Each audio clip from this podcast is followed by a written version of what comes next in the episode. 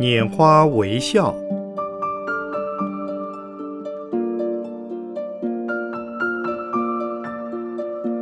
圣严法师著。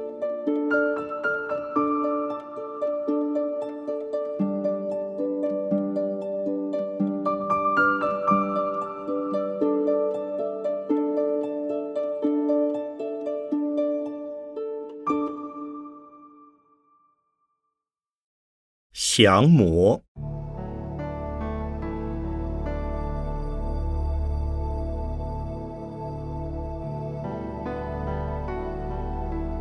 大家都怕魔。所谓“道高八尺，魔高一丈”，也有人说“道高一尺，魔高一丈”。道高，魔更高。祖师们也常以。法弱魔强，来形容修行人的努力及其对于环境的感受。如此说来，好像我们这世界就快要变成魔界了。然而，谁是魔呢？殊不知，我们自己正在魔的里边，或者自己就是邪魔的化身。你不晓得谁是魔，那是因为。不是庐山真面目，只缘身在此山中。如果自己承认自己与魔难解难分，则这个魔处理起来便容易多了。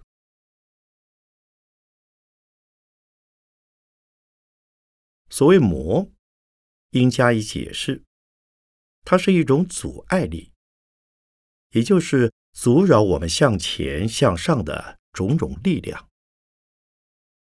道高魔更高，这是相对的说法。没有道，不修道，也就是说，不修行，不知道佛法，魔是不存在的，也根本不知道什么是魔。当自己修行以后，或者懂了佛法后，会发现魔。释迦佛的八相成道之中，有一项是降魔。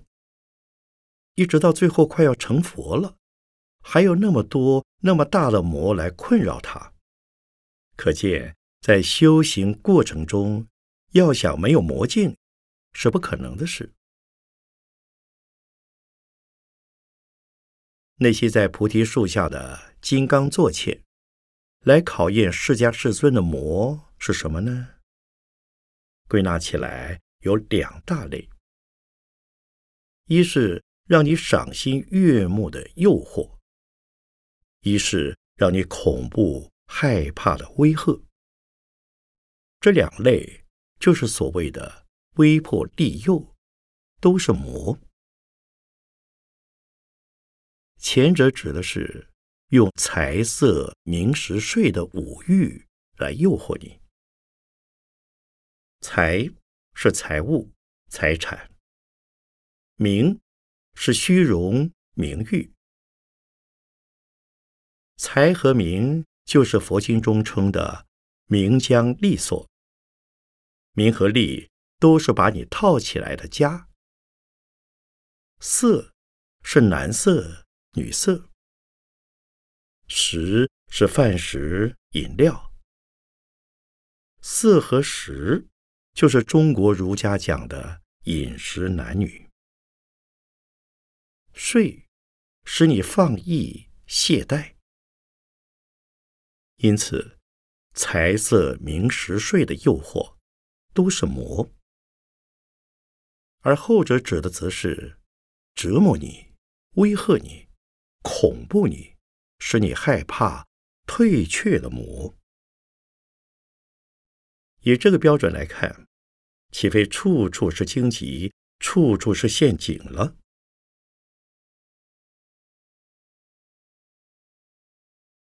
在日常生活中，离了五欲，还有什么呢？五欲除了财色名食睡，还包括色声香味触。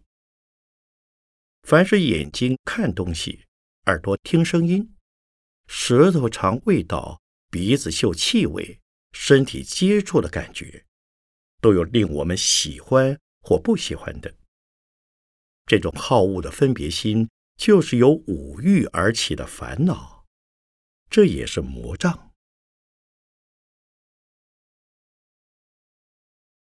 请问诸位，你们大概都不认为是魔，不觉得自己正在魔境中，已经受着魔的困扰吧？是在讲，若以佛看众生界的彼此关系。恩怨难分，情结爱往，嗔愤嫉妒，使得每一个人互相成魔。对你而言，我是魔；对我来说，你是魔。你对我好，我对你好；你缠我，我恨你；你求我，我嫌你；你打击我，我报复你。互相牵扯、干扰、折磨、诱惑，都是魔。我们都在魔境之中，而且都是制造魔境的一份子。但很少人能警觉到这一点。那么，我们所处的世界实在可怕喽。且不要悲观，让我们把魔的种类分析一下。魔有四种：五欲魔、烦恼魔、死魔及天魔。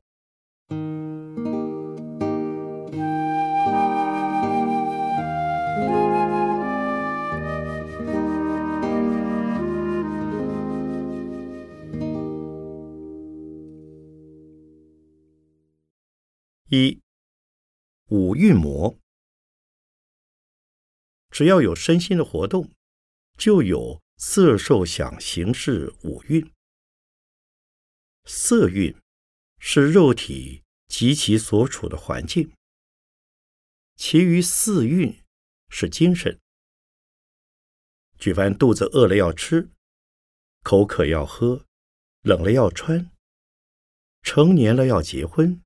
身体不舒服要看医生等种种的必须，都使我们感到不得自由。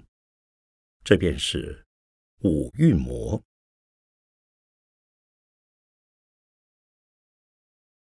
二烦恼魔，那就更多了。今天好高兴，突然间中了彩券，发了大财，生了儿子。职位升迁等等，这在一般人来说是喜事，不是烦恼。通常说的烦恼是痛苦的事、放不下的事、求不到的事、舍不得的事。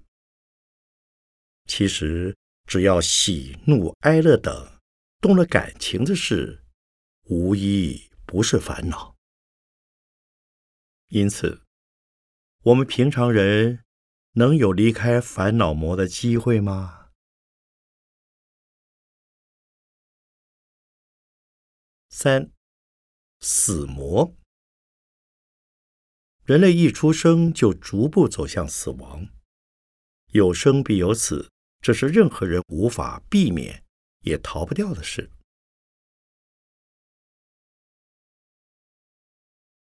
四天魔。谁能逃得掉呢？我们自己都逃不掉自己的五蕴生死关，还能逃得掉天魔吗？但通常所说的着魔，都是自己身心的魔，不是外边的魔。天魔是自己身外的一种恶神恶鬼来打扰你、折磨你。有人修行时怕鬼、怕着魔。我就告诉他：“你放心，你还不够资格让魔找你。”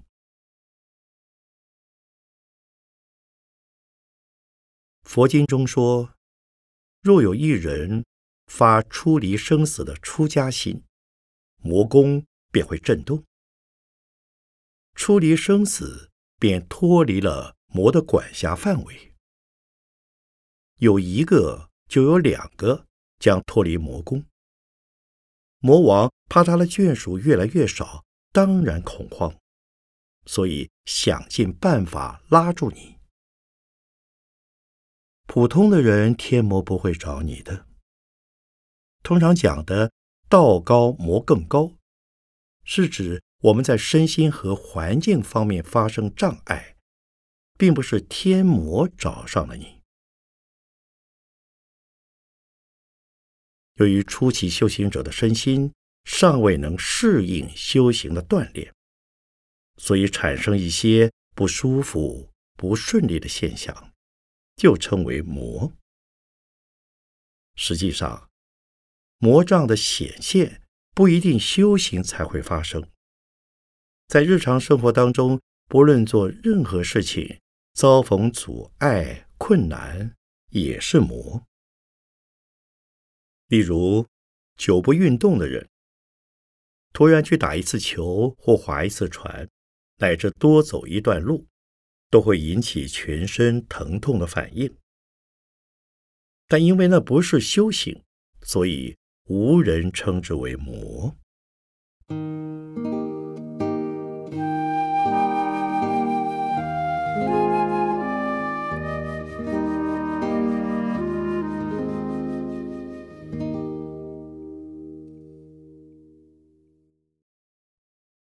最近我教一位弟子为人生写一篇新闻稿，报道我们自己的活动情况，并指示四个原则：何时、何处发生了何等事，有何等人参与。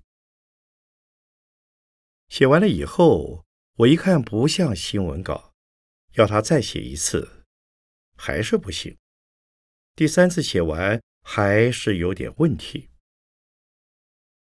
写新闻是客观的事实报道，不需要找资料，用思想，应该是最好写的。但亦正由于要把自己站在纯客观的立场，不可自由发表议论，所以不是那么容易写。我那位弟子说太难了，以后不想写了。我告诉他。你遇到魔了，不经降魔的过程，你便退却，即是被魔降服。困难就是经验，失败是成功的条件。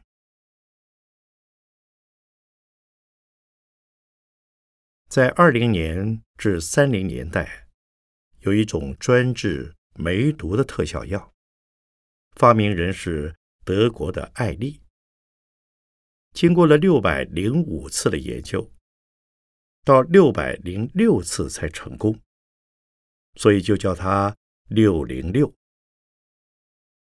又如电灯、电报、电话的发明，也都经过好多的失败，何况是开悟。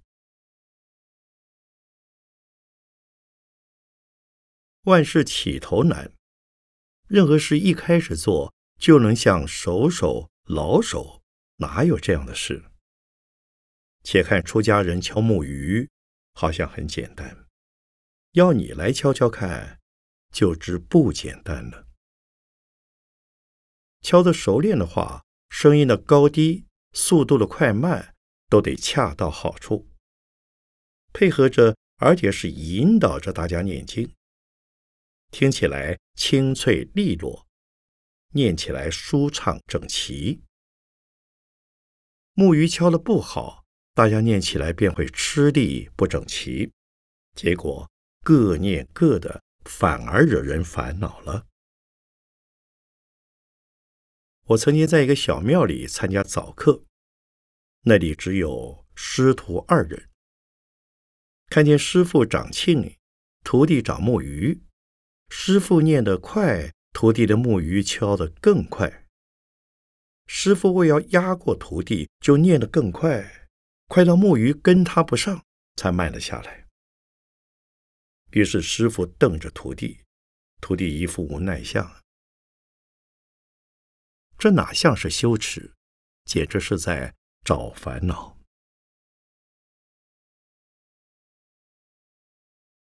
在大我十来岁的法师之中，我曾见到一位现居新加坡的龙根法师。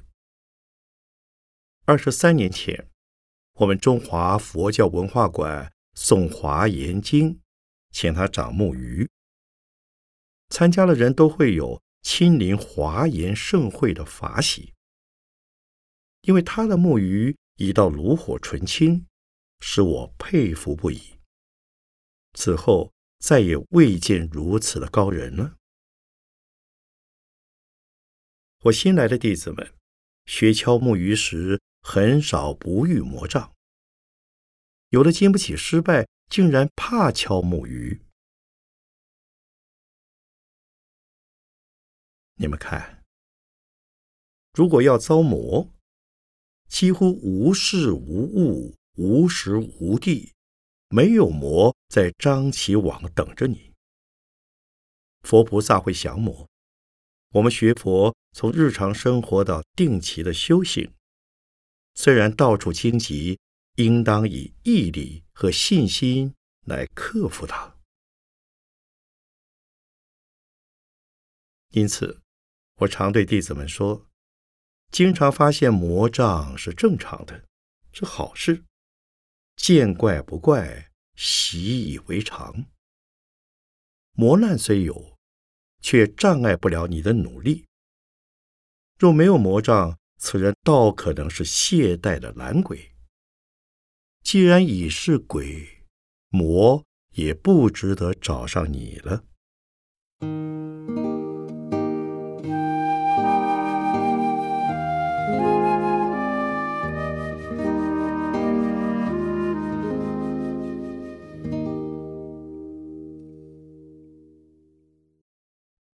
这几天有几个人来农禅寺跟我求出家。我问他们：“你们了解出家的意义吗？清不清楚出家的生活？是不是想象出家很美好啊？”他们说：“这里的人很好，很亲切，看起来毫无瑕疵，无忧无虑，好自在，很欢喜。”他们很喜欢我们的环境，尤其喜欢我们的人。其实他们完全错了。我生活在这里，我自己就有瑕疵，而且我的徒弟们都带着满身疮疤进来的。这些从表面上观察几天是看不到的，要住进来之后，才会慢慢的体会出来。因为佛法的生活方式及指导原则是大家看来很好，但是只要你尚是凡夫，必定背负着与生俱来的问题进来了。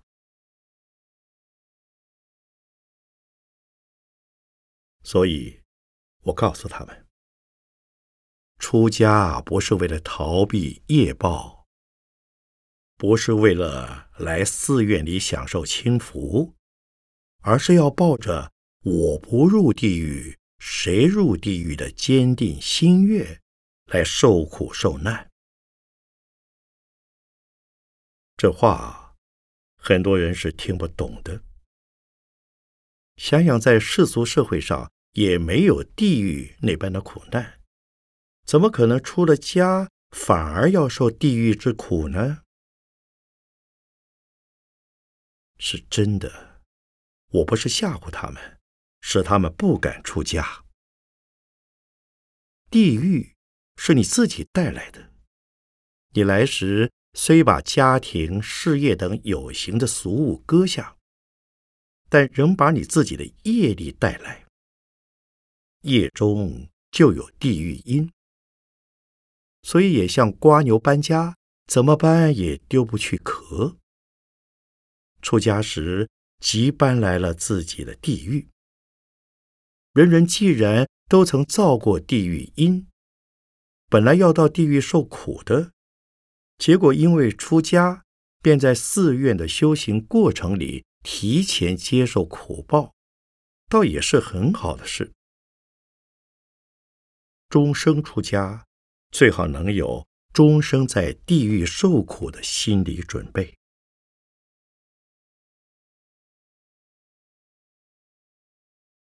我自己现在就是在地狱里。今天还有弟子跟我说：“师傅。”您太累了，从早到深夜，除了领众禅诵，还得跑来跑去，一下子上文化馆，一下子又要赶来龙禅寺讲经、说皈依、讲开示、接待访客。我说，我的业障重，才会这样子，因为负了三宝的恩，又背了众生的债。所以身不由己，心不由己。我应该是在地狱的众生，好在三宝怜悯我，没感到有游十八层地狱那样苦，所以也没有把包括你在内的善知识们看作地狱里的牛头马面。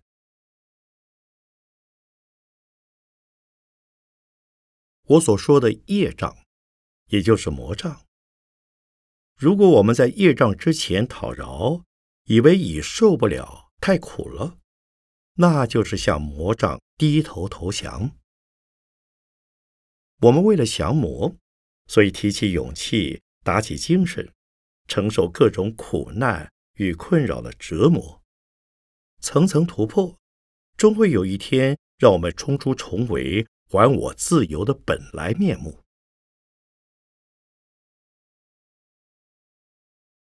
修行的态度和日常生活的态度应该完全一致。不可打坐念经是一种态度，日常生活又是另一种态度。修行就是接受一切艰难困苦的磨练和矫正，好比。将一棵扭曲了的树干用木桩捆绑，用绳子拉正。对树干本身来说，就是受了拘束与限制，不是自然的生长。但为使它成为正财大财，拘束与限制乃是教育的手段。修行也是如此。修行的本身。就是一种不断的矫正的过程，它是一种教育的方式。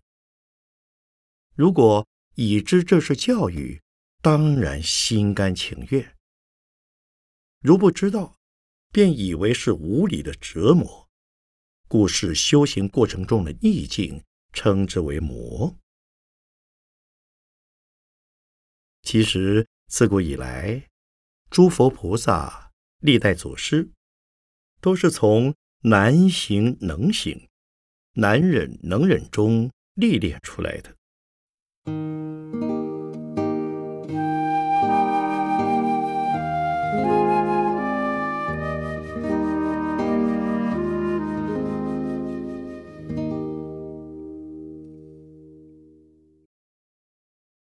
初期修行者的魔障，大部分是自己的身心障碍。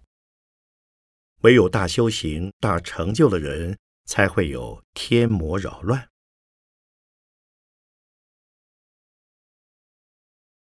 在一次禅期中，有位居士深夜在禅堂打坐，他越坐越不对劲，觉得鬼影幢幢，背后有人走来走去，他就不敢再做下去了。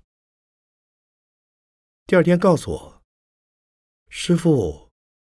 禅堂有鬼，我问他：“你看到啦？抓一个给我看看。”他说：“怎么抓呢？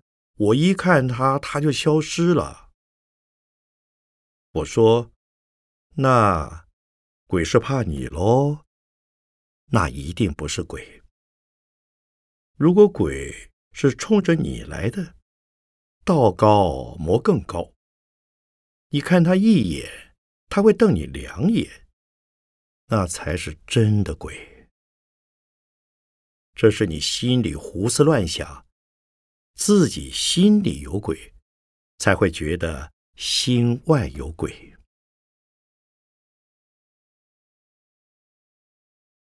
有个美国人在禅期时，一坐几炷香未起坐，到了第四炷香结束，敲了引磬，见他动了动，还想再坐下去。我抓住机会问他：“连续几炷香做的怎样啊？”他说：“我坐下去不久，墙上就出现了一幅景色，好美。看着看着，我就进去了。他看到景色很美，就渐渐的进去了，享受着里边的美妙景致。”我问。你知道身体还坐着吗？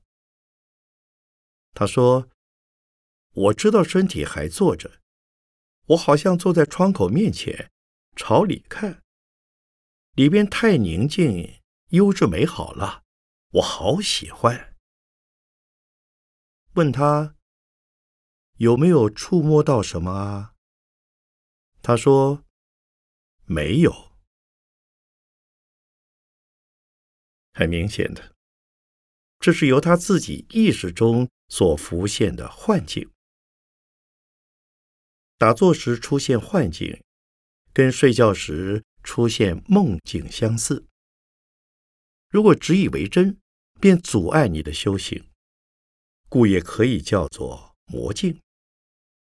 那不是外魔，而是出于自己的头脑。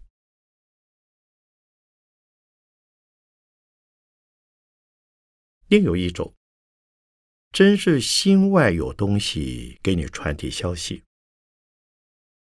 我有位皈依弟子江太太，住在北头。有天晚上，他做了一个梦，梦见他弟弟腹部血肉模糊，他便告诉他弟弟要注意，要他弟弟多念观音菩萨。隔几天。他的弟弟车祸重伤，伤势跟他梦中所见完全一样。由于他信佛虔诚，现在他弟弟已康复了。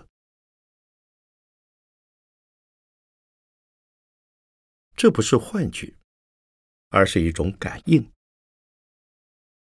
这并不是多么了不起的事，有修行没修行都可能发生。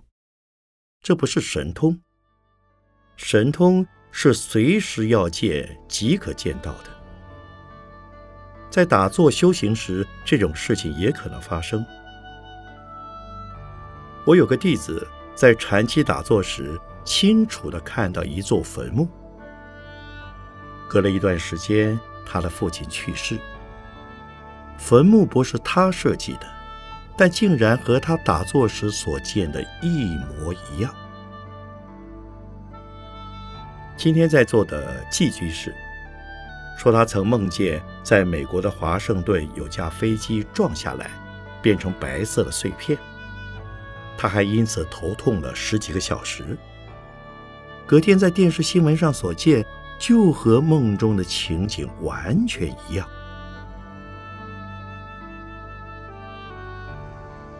但在打坐时，不得疑神疑鬼，不论真假，全部不管它。你要管，变成了你的魔镜。不理会它，你可继续用功。如果是真，虽不是幻境，已成为你修行的魔镜。若把它当作幻境，纵然真是魔扰，也奈何你不了。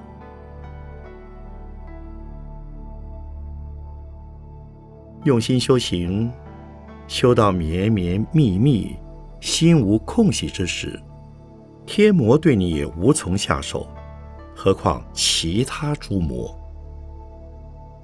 假如修行的功力未到绵绵密密的程度，只要信心坚固，不要犹疑，不仅不着魔境，且能利用魔镜成为你修行的助缘。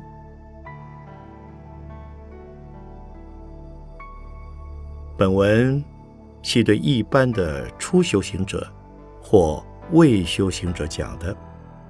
至于佛教各经论中所述有关魔事、魔类、魔名，融于定文专题介绍。